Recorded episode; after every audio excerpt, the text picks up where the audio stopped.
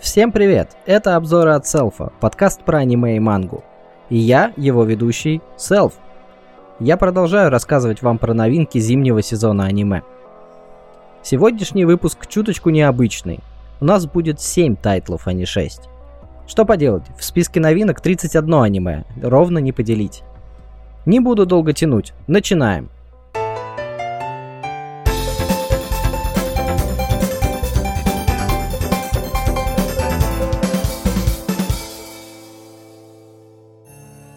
Досан Когяру чудо как милы. Казалось бы, это обычная комедийная школьная романтика при участии популярных в последнее время гяру. И да, и нет. Удивительно, насколько место действия может порой освежить впечатление. Переезд из столицы в небольшой город – это уже непростое испытание. Но переезд из огромного и вполне теплого Токио на заснеженный Хоккайдо Выйдя из такси чуть пораньше, чтобы прогуляться, старшеклассник Сики Цубаса быстро понял свою ошибку – Теплая одежда не очень помогла ему от пронизывающего холода. Но настоящий шок ждал его чуть позже. Симпатичная молодая девушка на автобусной остановке, легкая куртка на распашку, короткая юбка и голые ноги. А также яркий блонд и маникюр. Парниша встретил Гяру на Хоккайдо. Однако делать нечего, если не знаешь, куда и сколько тебе идти. Поэтому Цубаса знакомится с девочкой и узнает, что ее зовут Фуюки Минами – уже во время их первой встречи оба, кажется, поймали искру интереса друг к другу. И, конечно же, позже выясняется, что теперь они учатся не только в одной школе, но и вообще соседи по парте. Кажется, у достаточно застенчивого и не снискавшего популярности в Токио юноши таки начнется весна в сердце. Давайте сначала разберемся с терминологией. Гяру – это такая девушка, которая любит яркие образы. В современных аниме Гяру обычно являются популярными девочками в классе – Досанко – это вообще порода пони с Хоккайдо, но здесь имеется в виду те, кто живет на острове. Поэтому и Досанко Гяру. Так вот, как я говорил в начале, место действия может привнести неожиданную свежесть. Например, уже в первой серии Цубаса оказывается в гостях у Минами. Нет, не потому, что они задумали что-то шаловливое. Просто зимой на Хоккайдо люди больше сидят дома, да и развлечений в маленьком городке не шибко много – Привычный фестиваль превращается в фестиваль снежных и ледяных скульптур. А в школе бывают выездные дни катания на лыжах. И все взаимодействия какие-то более близкие. Конечно, то, что ребята быстро сближаются, больше заслуга дружелюбной и открытой минами. Непопулярный токийский мальчик поначалу не очень помогает. Но, кажется, уже в третьей серии он и сам потихоньку начинает вылезать из своей скорлупы. Что, правда, возможно, приведет к тому, что за него будет конкуренция – ну да ладно, может даже этот аспект будет в данном случае свежее обычного. Мне по душе характер Минами, она действительно милая. А вот протагонист мне не очень нравится. Надеюсь, что он почерпнет немного дерзости как можно скорее. Шансы есть. Хотя, конечно, наверняка авторы будут тормозить этот процесс изо всех сил, как это обычно бывает. Вторая, но не последняя девочка тоже ничего любопытная. Что мне не по душе, так это дизайн персонажей. Точнее, конкретно Минами – Серьезно, насколько большой потерей было бы сделать ей грудь раза в три поменьше? На мой взгляд, она стала бы только красивее. Что она сделала автору, за что ей такой груз на плечи? Но это моя вечная претензия, никак японцы не перешагнут этот комплекс. Дизайн Цубасы как раз даже ничего, он выглядит обычно, но отличается от основного типажа для подобного протагониста. Общий уровень картинки от студий Silverlink и Blade достаточно хороший для жанра. Уверенный середнячок. Звезд с неба не хватает, но и претензий не вызывает. Удивительно, но пошлостей довольно мало. Они есть, но по большей части все вполне невинно. Да и хорошо, пусть будет фокус на романтике и местных особенностях. Я рассчитываю с удовольствием посмотреть это аниме полностью. Надеюсь, что тут не будут чересчур мудрить с любовными треугольниками или многоугольниками, даешь больше позитива. Не знаю только, насколько дело продвинется за один сезон, но хотелось бы закончить в какой-то приятной точке. Ну, время покажет. Я бы мог залезть в мангу и наспойлерить себе все, но не хочу. Предварительно ставлю несколько осторожные 6,5 баллов из 10. Переходим к следующему.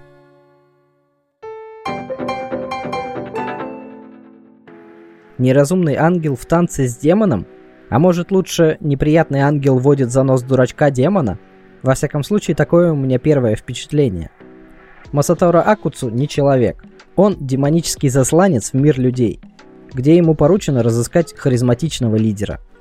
Видите ли, ангелы пошли войной на демонов, но у последних что-то пропала мотивация.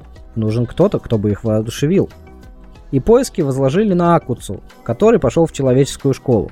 Кто же знал, что Амана и Лили, симпатичная миниатюрная девочка, показавшаяся парню возможным кандидатом, окажется ангелом, да еще и более сильным, чем Акуцу. Лили победила демоненка и захомутала его помогать ей в борьбе с другими гостями из ада.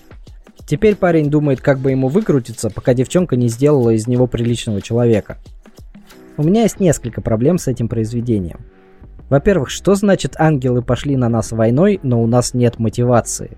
Что это вообще за вводная такая? Во-вторых, почему Лили такая неприятная? Точнее, не так. Она в один момент неприятная и жесткая, а в другой реально застенчивая и неуверенная. Биполярочка?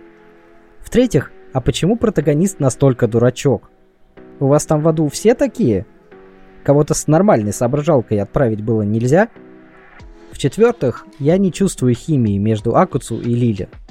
Авторы намекают на какое-то постепенное романтическое развитие, но пока получается какая-то байда. Более того, раздражающие персонажи не заканчиваются на главной парочке. Есть еще бесячий друг-одноклассник и его еще более бесячая подруга детства. Нужно ли говорить про то, что Акуцу ощутимо слезали из синего экзорциста, а Лили, кажется, частично выстроили на образе из ангельских ритмов. И если в случае с демоном, ладно, у них интеллектуальные способности как раз на одном уровне, то второй момент какой-то очень обидный, испоганили образ. Ну, хотя бы выглядит аниме достаточно неплохо. Студия Children's Playground до этого рисовала первый сезон «Далекого паладина», и с этой странной комедией тоже вполне справляется. Хорошая картинка, более чем достаточная для данного произведения. Я в замешательстве. У меня даже был серьезный порыв пойти и почитать оригинальную мангу. Ведь у нее приличная оценка, чуть выше 7,5 баллов. Может, там дальше все как-то упорядочивается, обрастает какой-нибудь нежнятиной и вообще начинает делать смысл. И надо просто пережить эту странную вступительную фазу аниме, а потом станет лучше. Очень много вопросов и так мало ответов. Думаю, что поступлю следующим образом. Я дам этой штуке шанс. Если сезон целиком окажется достойнее, чем выглядит сейчас, то я напишу обзор, в котором дам понять, что сериал не безнадежен. А если моя предварительная оценка 5,5 баллов так и не изменится, то никакую рецензию я писать не буду. Сейчас, к сожалению, выглядит очень сомнительно, так что рекомендовать не могу. Двигаемся дальше.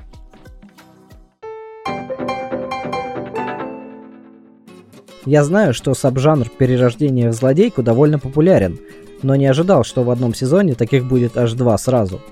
Ну ладно, аниме про седьмой цикл было особой разновидностью. А теперь классика. Злодейка 99 уровня, двоеточие. Я босс, но не король демонов. Все как положено. Героиня иссякается в мир фэнтезийной романтической игры для девочек. Естественно, она оказывается не в теле протагонистки. Ее доля – быть черноволосой дочерью периферийного аристократа, а также секретным боссом игры со склонностью к магии тьмы, противоположности магии света, которой владеет протагонистка. Осознав свою ситуацию, девушка начинает усиленно тренироваться, прямо с пятилетнего возраста, и к 15 годам достигает максимального 99 уровня. Теперь-то она сможет спокойно жить. Сможет же, правда? Ну, конечно, нет. Оказывается, максимальный уровень привлекает внимание – вот это неожиданность. Зато можно точно сказать, что судьба героини однозначно будет отличаться от сценария игры. Если честно, вся эта история могла бы оказаться безинтересной, если бы не одно «но» – характер протагонистки. Такой в духе «мне этот мир совершенно понятен, просто оставьте меня в покое». Признаюсь, это один из моих любимых типажей в аниме. Щедрая порция рациональности, щепотка цинизма, капелька высокомерия – Ммм, вкуснотища. Остается только сдобрить это яркой влюбленностью и будет бомба.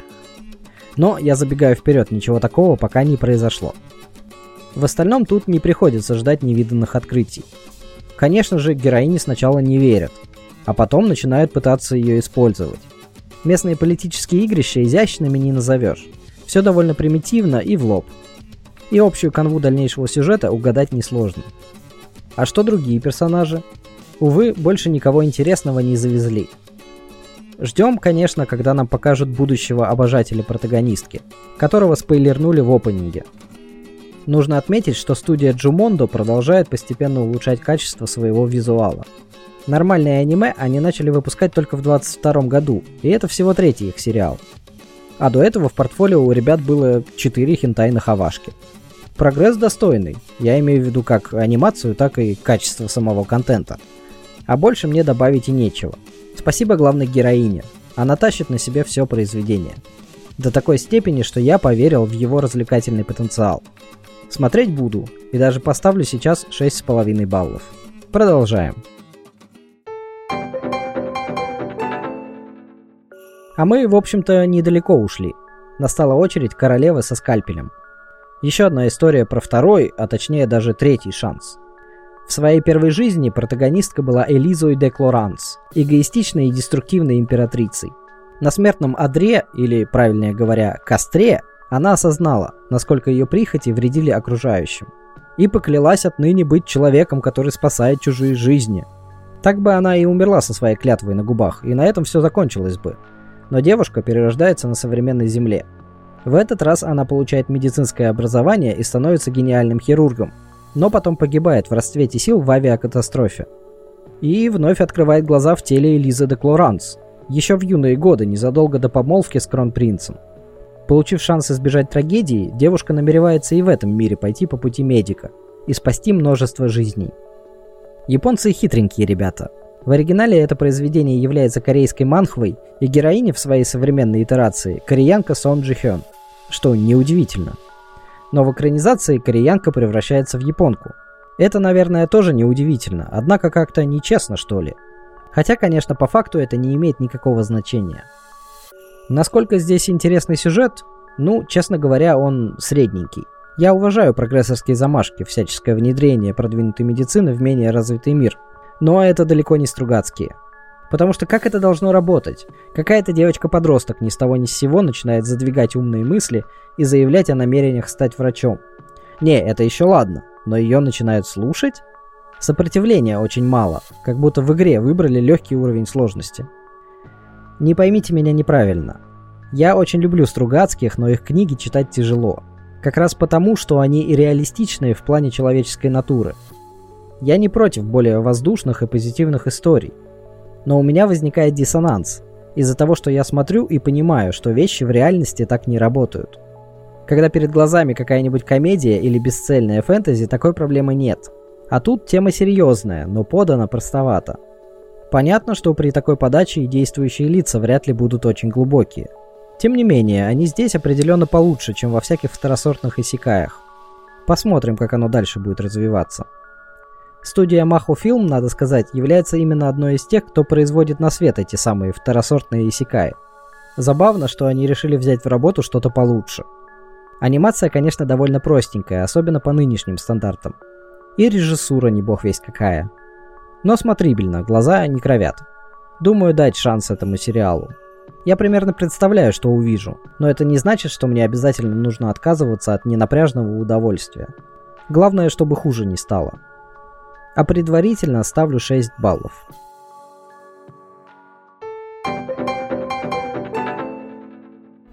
Настало то самое время. Минутка саморекламы. Вы уже все знаете. Мой телеграм, мой центр управления полетами. Там и рецензии, там и рубрика аниме недели, там и напоминания о стримах и новых выпусках подкаста. Обязательно подпишитесь. Я буду рад, если вы придете на мои трансляции. Там душевно. И не меньше меня порадует подписочка на Бусти. Или донат, чтобы аудитория росла. Все ссылки в описании. Спасибо за поддержку, а теперь продолжаем. Йоко из Сенгоку. Я вообще человек простой. Если вижу в названии или описании что-то про Сангоку, обычно сразу прохожу мимо. Чем-то меня необъяснимо отталкивает этот период японской истории в качестве сеттинга – но у данного аниме есть некоторые обстоятельства, которые заставляют меня задуматься. Но начинается все с того, что Хёдо Шинске, молодой парень, который хочет стать воином, сидит в кустах, глядя на троицу бандитов на дороге. Чтобы зарекомендовать себя перед потенциальным учителем, юноша пытается заработать репутацию. а почистить криминальных элементов – дело благородное. Но пока он собирает волю в кулак, на сцене появляется странная парочка. Длинноволосый парниша с красной палкой и маленькая девчушка с ушками, как у лисы. Они буквально за мгновение расправляются с бандюками, и Шински понимает, что это ребята непростые. Так что он увязывается за ними, не подозревая, что таким образом вляпается в неведомый ему доселе мир духов, монстров и сверхъестественных сил.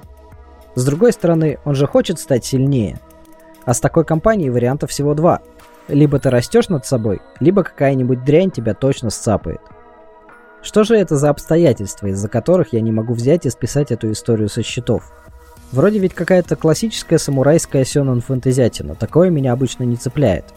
Для начала важное замечание. Нельзя сказать, что посмотренные три эпизода меня неожиданно зацепили. Нет, я не увидел ничего особенного. Какие-то монстры, какой-то монашеский орден, заигрывание людей с нечеловеческими силами, социальная несправедливость. Все довольно предсказуемо. Но фактор номер раз – у этого аниме сразу заявлено 37 эпизодов. Это внезапно, давненько ничего подобного не было, чтобы один сезон и такой длинный. Правда, если посмотреть на протяженность манги, то становится понятно, что и такого хронометража вряд ли будет достаточно. Ведь там как-никак 17 томов набралось. С другой стороны, всего сотня глав. Может и влезет целиком, если бодро идти. Это подводит меня ко второму фактору – оригинальный комикс – он входит в топ-450 по оценке и почти залез в топ-1000 по известности. Это серьезные показатели. Правда, зрители экранизации пока фишку не раскусили. Текущая оценка сильно ниже, чем у манги. Но ведь это только начало, правильно? Я боюсь, что, к сожалению, мой условный предобзор на данное произведение получается пустоват. Что я могу добавить от себя? Есть шанс, что персонажи будут неплохие. Я увидел зачатки потенциальных отличий от заезженных сёнонских стандартов. Реализуется ли этот потенциал, сейчас сказать невозможно. Это нужно идти и читать оригинал. Предугадать финал истории по трем сериям очень маловероятно, я не буду пытаться. Можно строить какие-то предположения относительно хода сюжета, но даже здесь существует много опций. Нам еще даже не показали всех главных героев и героинь. Я собираюсь поступить хитро с этим аниме. Все равно оно будет идти до октября, и это если без перерывов я буду поглядывать на то, как меняется его публичная оценка со временем. Если она подтянется поближе к оригиналу, тогда я подумаю еще раз на тему просмотра. Если нет, возможно в конце года почитаю мангу. Да, кстати, анимация тут неплохая. Рисует студия White Fox. Вы наверняка ее знаете по Резеру или по первому сезону и фильму «Убийцы гоблинов». Не, конфеткой этот видеоряд не назовешь. У него и стиль очень уж стандартный. Но качество приличное – Чисто потому, что я увидел, моя предварительная оценка будет 6 баллов из 10. Но у нее, конечно, сильно меньший вес, чем у оценки какого-нибудь 12-серийного тайтла. Погнали дальше.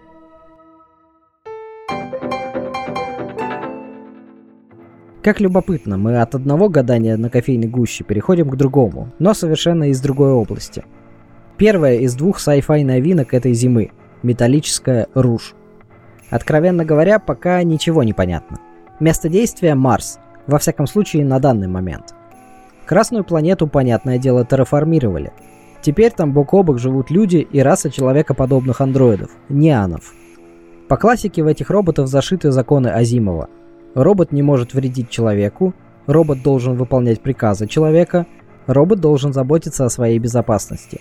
Вообще в этих законах чуть больше слов, если что. На Википедии есть статья. Также по классике есть отдельно взятые андроиды, которые этими правилами не ограничены. Одной из таких является главная героиня – Руш Редстар. И она по какой-то причине охотится на 9 других имитаций человека, которых называют «бессмертные 9». Все в лучших традициях. Какие-то фракции, презирающие роботов люди, мечтающие о спокойной свободной жизни андроиды, всякие схематосы секретные службы – а также, конечно, всевозможное оружие и боевые костюмы, которые подозрительно напоминают тигра и кролика. Студия Bones, которая в этом году празднует 25-летие, решила замутить нехилый оригинальный коктейль. Да-да, это произведение, у которого нет основы в виде манги или ранобы. Чистое аниме. А про гадание на кофейной гуще я сказал по той причине, что количество эпизодов еще неизвестно. Насколько я могу судить по текущему движению сюжета, здесь должно быть хотя бы 24 эпизода – Иначе нас ждет невнятный галоп во второй половине сезона. Но, конечно, обзорщик предполагает, а студия располагает, так что поглядим. Из того, о чем можно судить уже сейчас, я бы хотел отметить две вещи. Во-первых, Руж. Девушка-андроид, которая явно захочется вкусить настоящей свободы, а не просто следовать приказам своей организации.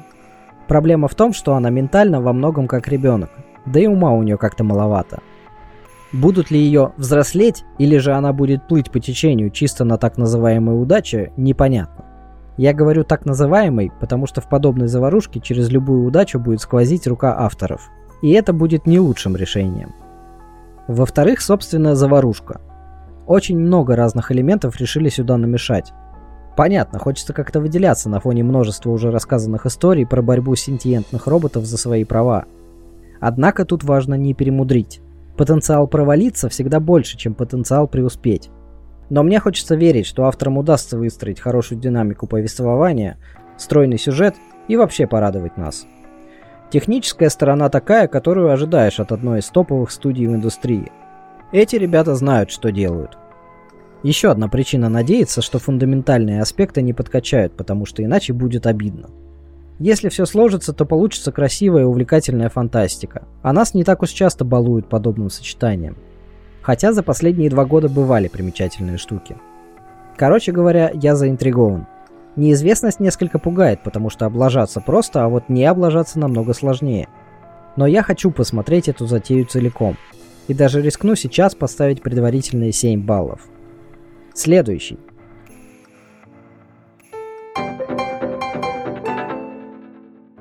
Закончу я сегодня еще одним оригинальным аниме под названием «Псевдонаучный ежемесячник». Про него сразу есть две новости – плохая и хорошая.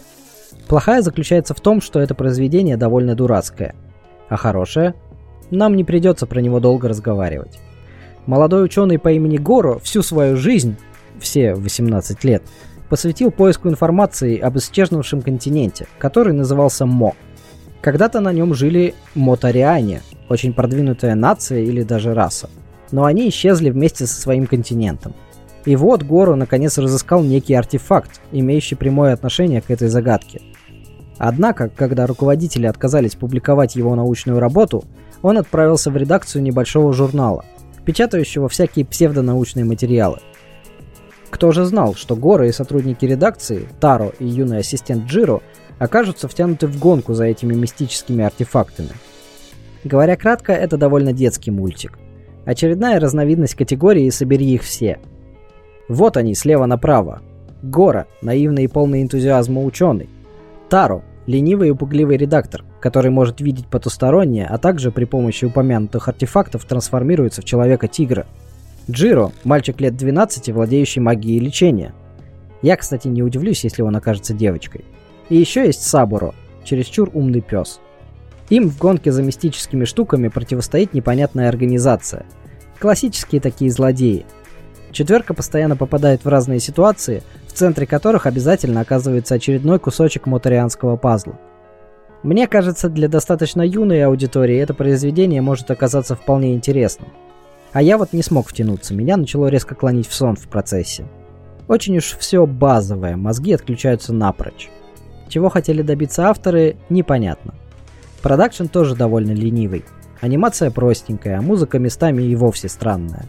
Мне кажется, это был бы идеальный title, чтобы отдать его какой-нибудь начинающей студии и дебютирующим сэйю. Но нет, рисует его одно из подразделений OLM. Да и большинство актеров уже состоявшиеся. Вы наверняка понимаете, смотреть это целиком я абсолютно точно не буду. И вряд ли меня слушает кто-то достаточно юный, кому бы я мог с чистой совестью предложить данное аниме. Так что ставлю 4,5 балла и с глаз долой.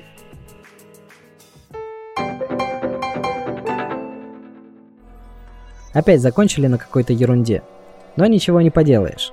Впереди последняя часть серии, финальные 6 аниме. После чего перейдем к другим темам. Кстати, вы можете предложить свою тему у меня в Телеграме. Все что угодно, главное, чтобы это касалось аниме, манги или ранобе. Не стесняйтесь, поделитесь, о чем бы вы хотели послушать. На этом откланяюсь. Скоро услышимся снова. С вами был Селф. Пока.